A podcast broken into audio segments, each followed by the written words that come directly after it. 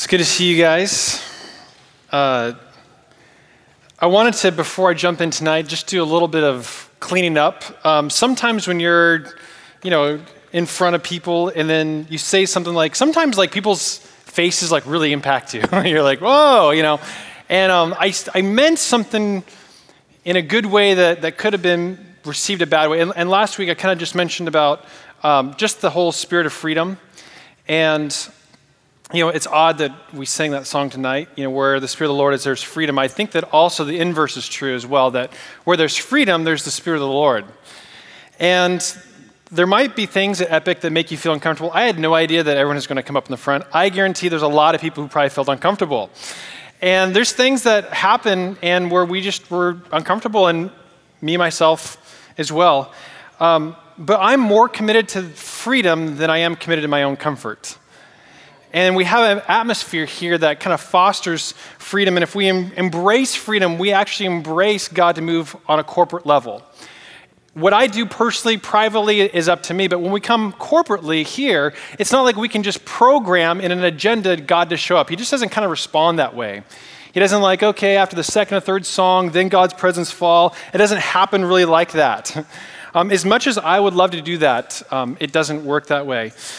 Um, and so, in the effort to not create a program, because we've done that in the past, and trust me, we can put on a great program for everybody, and nobody can experience God.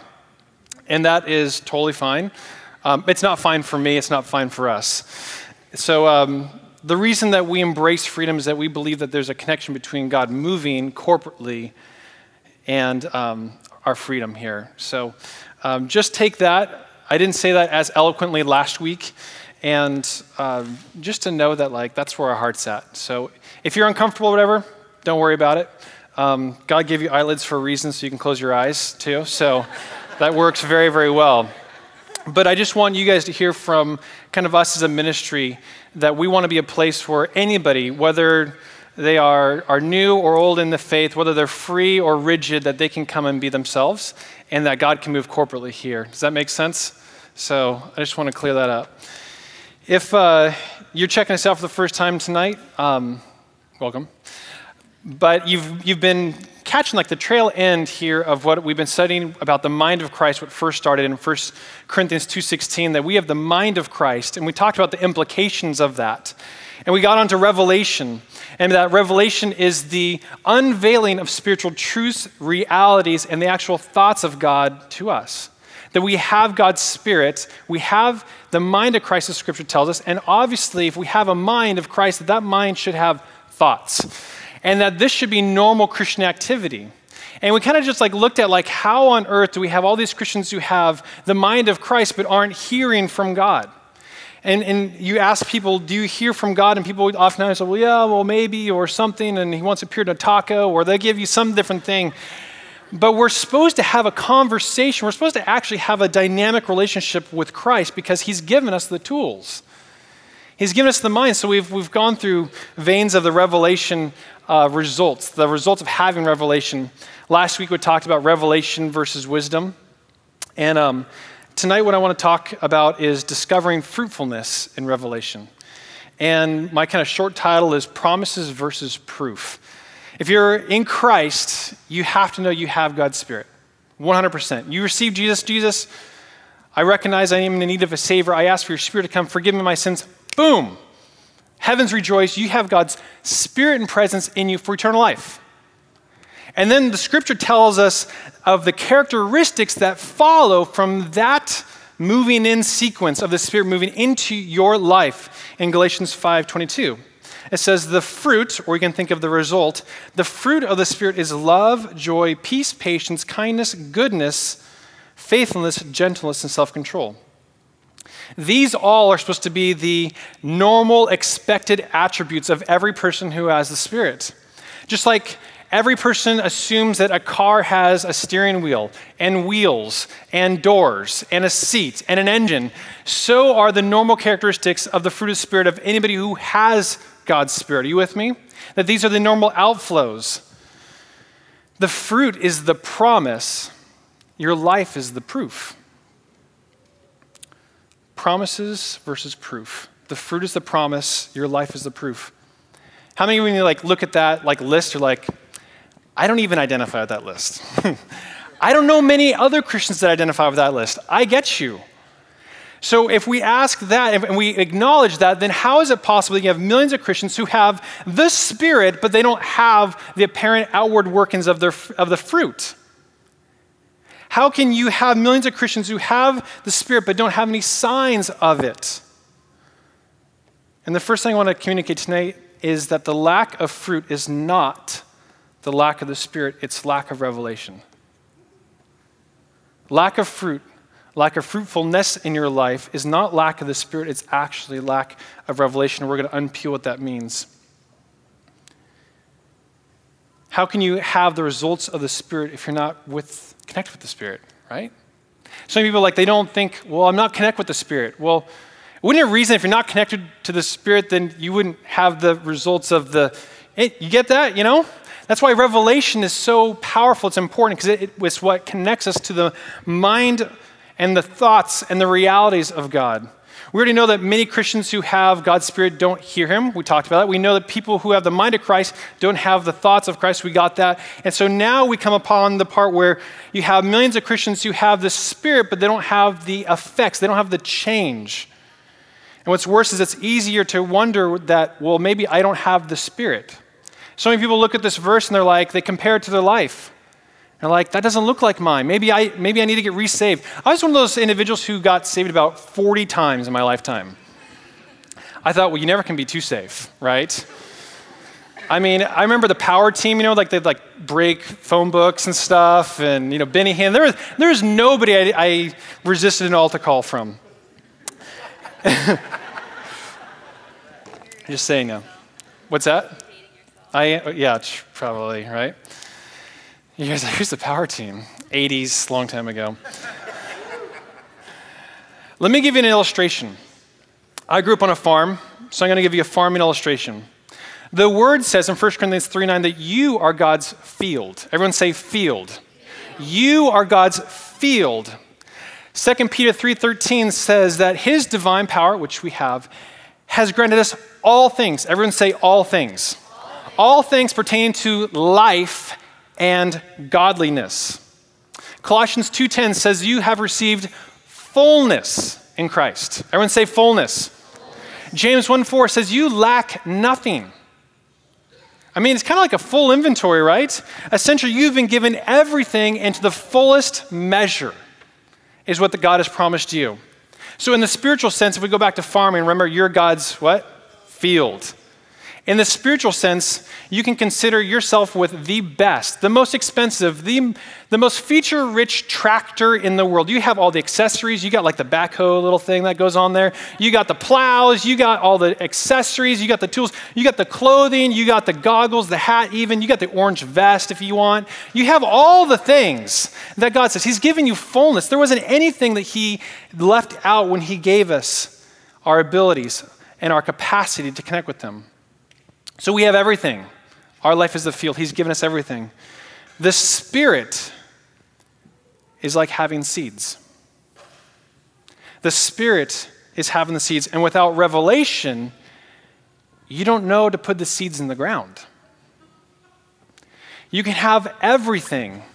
You can have the accessories, the tractors, you can have the seeds, but if you don't know that seeds go in the ground, you'll never have a harvest. And that's where the power of revelation comes in is that Christians are looking at all the things they've been given. They look at all the things that, that God has given them, but they don't know how to get from a tractor with seeds in a field to an orchard. Are you with me? And Revelation opens up that realm. How many know that seeds don't plant themselves? They don't. So the question begs why would God birth fruit in your life that you refuse to plant?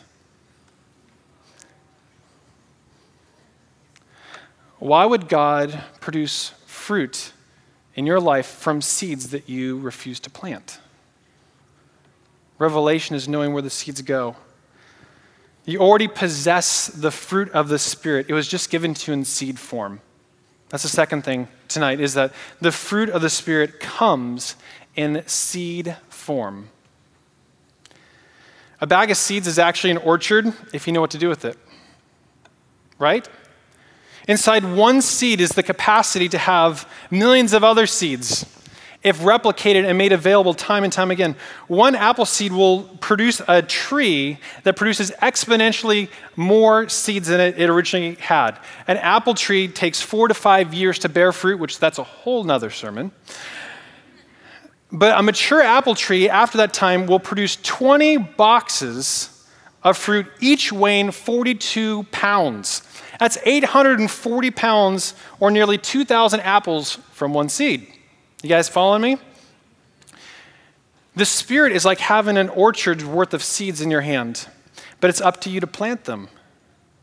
1 Corinthians 3 6, 3, 6 and 7 says this I planted, this is Paul speaking, I planted, Apollos watered, but God was causing the growth. So neither the one who plants nor the one who waters is anything but God who causes the growth.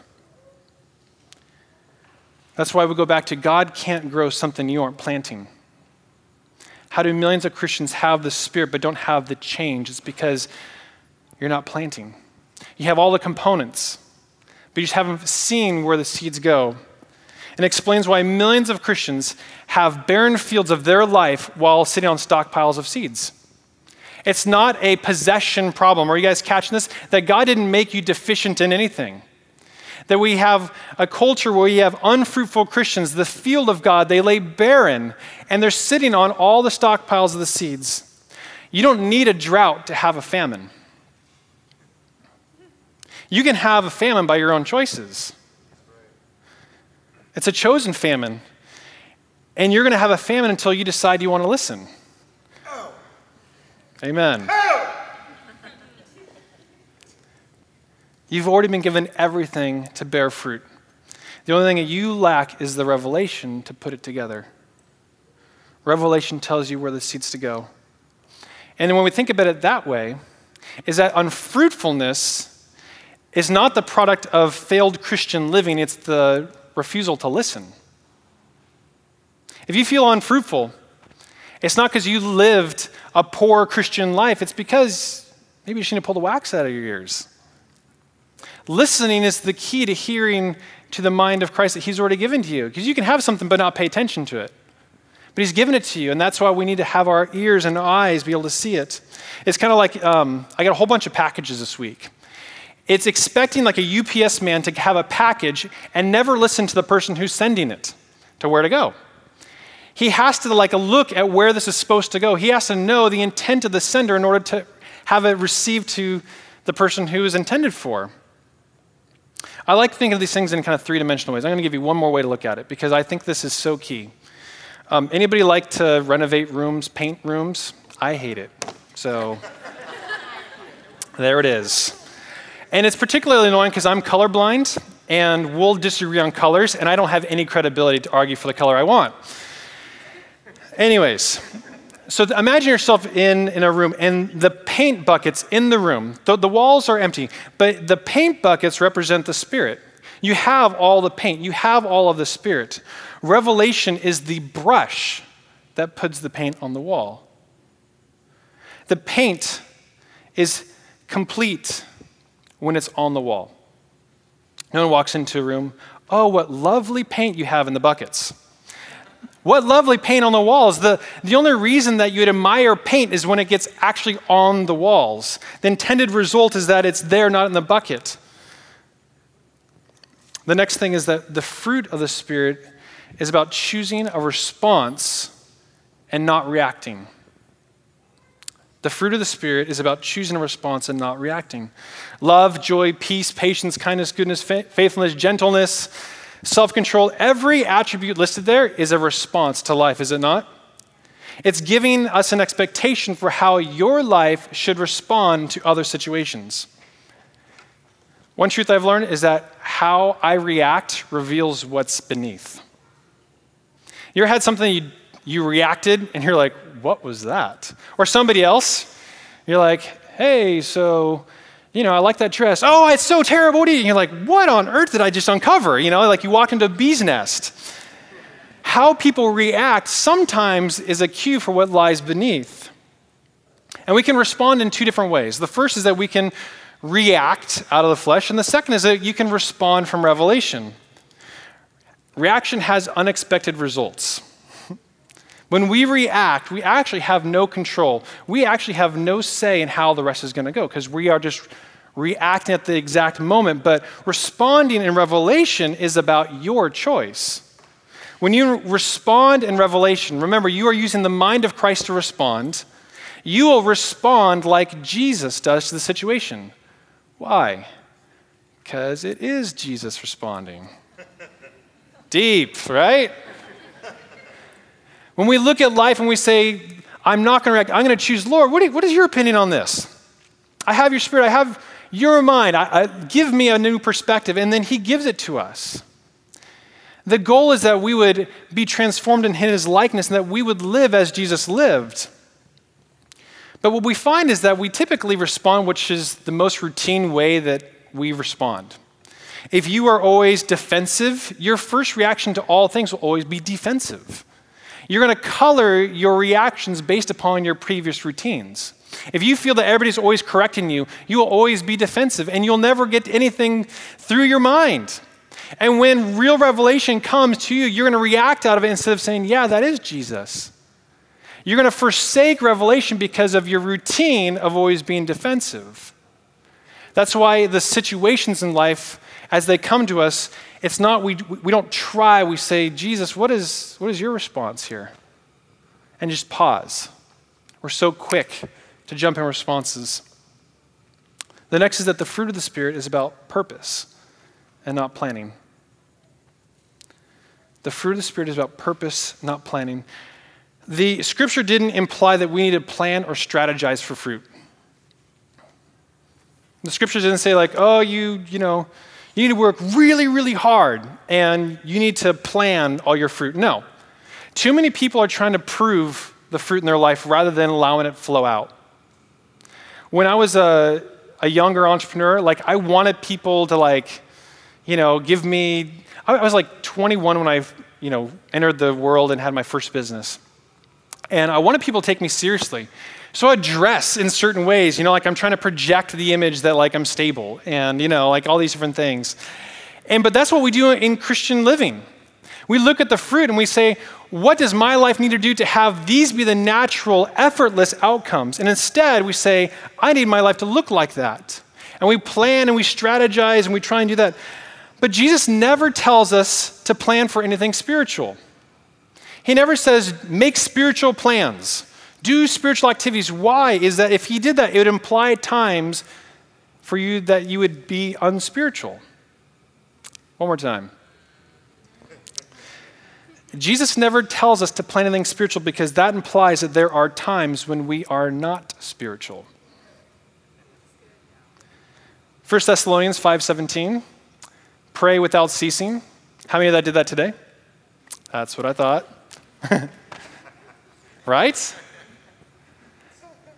The goal is not that, oh, I can't ever have a job and eat because I would you know, be disobeying the scriptures. It's, it means that our lifestyle, the tenor of our life, is always in dialogue. Whether or not you are communicating with God with words today, I guarantee you all day you were communicating with God and He was communicating with you. When we understand that it's always on, it's like having like a live chat that's always on, right? You don't do like the, oh, this person's signing away, you know? It's not like that. Jesus did not give us his spirit so we would plan instead of responding as he would respond in real time. And the point is that if you're trying to reach fruitfulness in your life by strategizing and planning, it's not the result of the fruit of the Spirit. If you're in your mind of thinking, like, how do I look more Christian? It's not fruit. It'll keep you busy, it might make you feel good, but it's not how Jesus wanted. Jesus didn't you know, Jesus was never like really busy. He was never stressed out. Oh, I'm so busy. I'm so fruitful. Oh, he wasn't like at all. He went around life and, you know, he, he responded in real time to the Spirit. He responded in real time to the needs around him. He wasn't like, oh, let me fit in this in my calendar. Oh, next week's full. He didn't do any of that. He made himself available that as the opportunity came, he would respond. if you are purposeful in hearing God, I promise you, just don't think about how to live Christian life better. Just make a mindset like, I want my ears to be available to whatever God would say. And I promise you, you will have more fruit than you what to do with. You will find yourself doing all crazy things that you never could have thought if you would have sat in a room with a sheet of paper and wrote down all the, the Christian things you could do. The fruit of the Spirit is about turning off, not trying harder. One of the things that Christ life like drills into our existence over and over again is that Christ did it all for us. It's a really hard thing because we want to be busy. We want to we want to help. Um, I hear all the time, oh, I'm trying to have peace. I'm trying to have self control. I'm trying to love him. I'm trying to, you know, right? How big of a bummer if it's like Jesus would say, like, I'm trying to forgive your sins. I'm trying to go on your behalf to the Father. I'm trying really hard to remember your sins no more. The promises of God aren't like that. They're not like try to be peaceful. It says you have peace. Just as much as Christ said, I've paid all the, the price for you on your behalf. Revelation tells us that Jesus never asked us to try hard. He said the exact opposite My yoke is easy, my burden is light. But I feel like I see so many Christians that carry around all this weight. Oh, I'm so, I have so much stuff to do for Jesus. It's so stressful. And then the Christians that are stuck in that, they're trying so hard to make their life look like fruit rather than have fruit come on its own. So stop trying to have fruit. What you can do is you can just declare, I'm fruitful. It's a good way. If you're feeling totally inadequate, all you need to do is like, I declare that I have peace in my life. I declare that I have the Spirit and the Spirit has love. You just declare what you already have. A few uh, nights ago, um, I could not sleep and I was just so racked in my mind. And I got up and I was like, I just need to calm down. And so I went and like did laundry. And my wife's like, Did you like watch things? Like, no, I just did laundry. Like I just like by myself, you know, just and I was just so just racked. I couldn't sleep. And I went and laid down. And I said, Jesus, I declare that I have peace. I don't know why it's taken me two hours to say this, but I declare that I already have your spirit and I have peace. And I just I felt like someone had a a big pourer, glass, something, some big container that holds liquid. Pitcher, gosh, dang it. Thank you. A pitcher, and it was white, and I just felt like almost like chills from the back of my head. I just felt like, wow, it worked. You know, like I just, it was like that. I have peace. I wonder how many times our prayers are asking God for things that we've already been given. Sooner or later, we're going to have to be convinced of our own salvation. One day we're actually going to have to believe all the things that Jesus said were true. When we think about it this way, we can now respond and say, I, my feelings don't feel peaceful, but I know I have peace, so I'm going to use Revelation and say, Jesus, what does peace look like right now? Do you know people who uh, try too hard? You know, they like, maybe someone's trying to impress you, catch your attention, and they do like, you know, oh, this is so, you know, I'm so buff right now. You know, they're trying to like get a little attention. When someone's trying too hard, it usually means they're overcompensating, does it not? And when you have Christians that are trying too hard, I think it means that they're overcompensating because they're really insecure about their place and position with Jesus. When we find busy Christians, I bet we find insecure Christians. If you find yourself so tied up and so burdened by trying to be busy for Jesus, I actually wonder how secure are you actually in the promises of God? Is the burden light and the yoke easy? And this produces striving. And the more you strive, the more likely that you're going to fall into a rut because it's impossible to strive forever. We're going to give up. And when you do give up, because it's inevitable from striving, is that you're going to find yourself so discouraged that you will never get back up because you're going to compare your health with Jesus according to how hard you strived, strove. Grammar police, help. Something, whatever. You're going to you're going to measure. no one knew the answer. That was great. I don't feel as bad. Strived? All right. Detour. If you get caught into Christian striving, I guarantee one day your striving will exhaust you, you'll give up. And then you will gauge your spiritual position with Jesus according to how you used to strive for him. When Jesus is, he doesn't have any other relationship status with you besides son in right position all the time. Amen. He doesn't have all the complicated, he doesn't need to go through DTR with you. He doesn't need, like, well, we just have that big issue, and, you know, I don't know how we're going to solve this.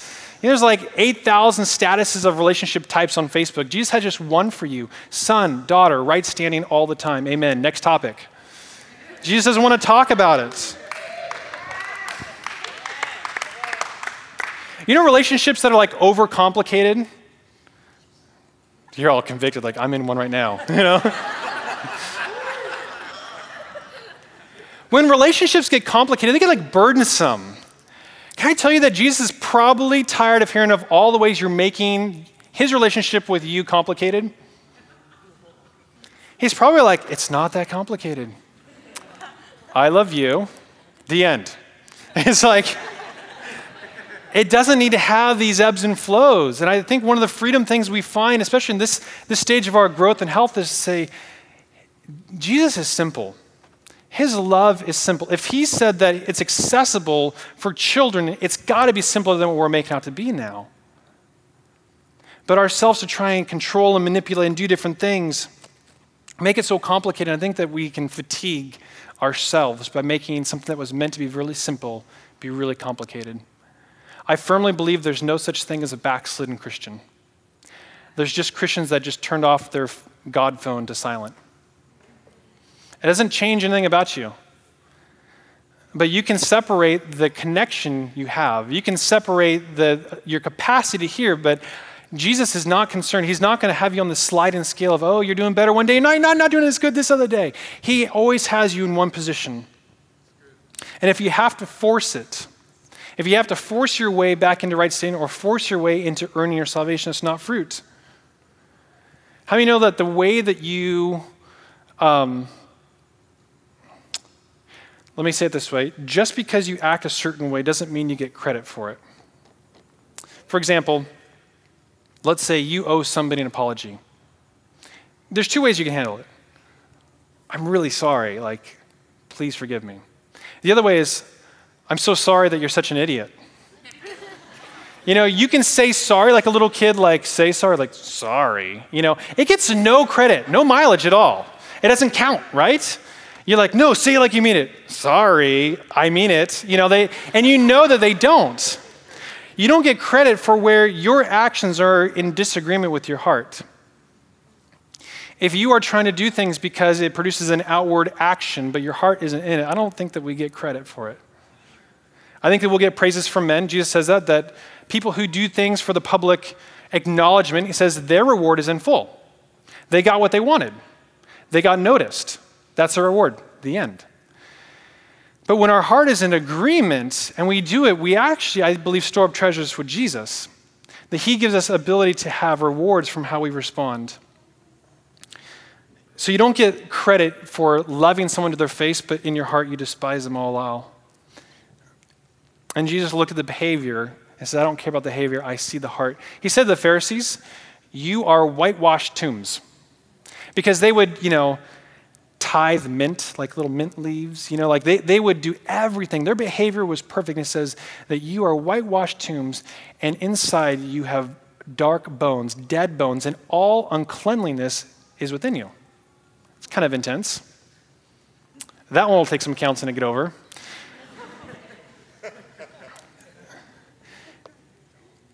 And let me leave you with this one: is um, faithfulness is not measured by outcome; it's measured. Sorry, fruitfulness. Excuse me. Fruitfulness is not measured by outcome; it's measured by faithfulness. Your fruitfulness, the fruit that comes from your life, will not be measured based on production or output, but on the simple thing: Did you listen to God? You won't be judged on output. You won't be judged on results. You'll be simply recognized as one who either listened or didn't listen to God. Because remember, we looked in the verses that God causes the seed to grow. He's the one who's responsible for the harvest. You don't need to be responsible for the outcomes of so many things. Of, you know, uh, remember it says, love those who hate you, right? It wasn't make sure those who hate you love you. It was the other way around. Love those who hate you, assuming that we're going to guess that they're not going to suddenly love you. But it doesn't matter if they do, as long as you love them first. He doesn't, Jesus doesn't uh, match us according to the outcome, that our reward is in how we respond. At the end of life, he says, Good job, well done, good and faithful servant. I think he's going to ask, Did you plant the seeds I asked you to plant? And millions of Christians are like, You gave me seeds? You know, like we're going to have this great revelation. And I'm here to tell you that you have seeds in your hand, that you have given yourself everything. If you want to be the greatest, most amazing Christian the world has ever seen, we can talk about humility later, but if, if in the meantime you want that, all you need to do is, is wake up tomorrow and just say, Jesus, I'm ready to listen. I'm ready to listen. And whatever you lead, I'll go. I'm going to cancel all my plans for clever Christianity and all those things. And Jesus, I just want to listen. I'm going to respond. As life comes at me, I respond and ask, Man, I've been equipped with the mind, I've been given fullness, I am lacking nothing. Surely I'm prepared right now to reply to this situation as Jesus would. Yes, I mean, as cheesy it is, like, what would Jesus? I'm not even going to go there. It, we don't need a reminder on our, our wrist because we have this. Fear. We just need to be in that posture and that mindset. Isaiah 55 11 says, My word does not return void. That only counts if it's actually his word, not your word. Not all God's word goes out and returns back. Satan used the word of God against Jesus. That word didn't come back.